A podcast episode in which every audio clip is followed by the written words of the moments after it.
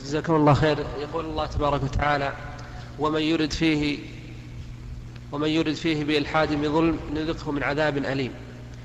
ويقول صلى الله عليه وسلم فيما يرويه عن الله تبارك وتعالى في آخر الحديث وإن هم بسيئة فلم يعملها كتبها الله تعالى عنده حسنة كاملة.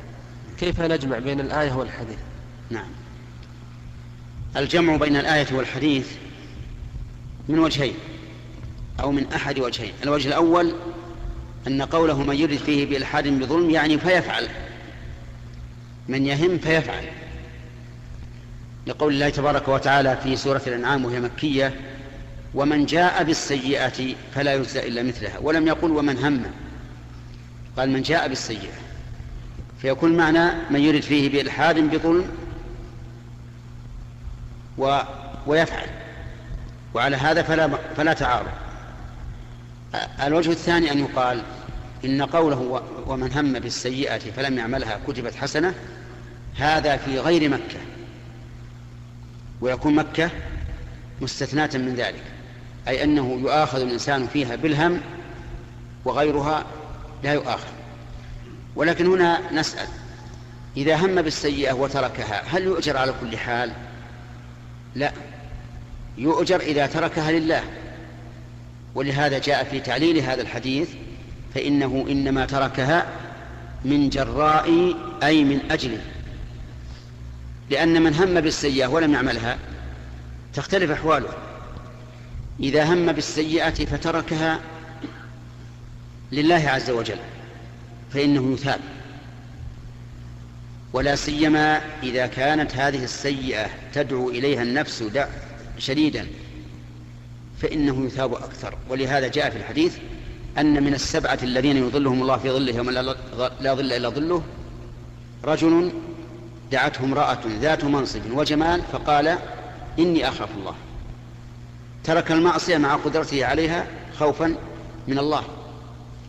الثاني أن يدع أن يدع السيئة التي هم بها خجلا من الناس. لا خوفا من الله. فهذا لا لا أجر له بل قد يأثم على ذلك لأن هذا ترك يعني ترك المعصية عبادة والعبادة لا تكون إلا لله.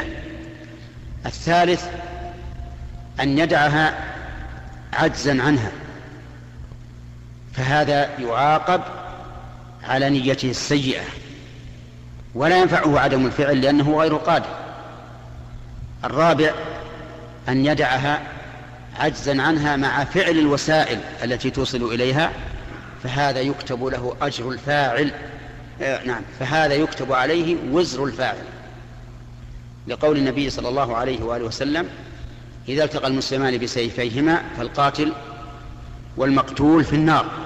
قالوا يا رسول الله هذا هذا القاتل ما بال المقتول؟ قال لأنه كان حريصا على قتل صاحبه.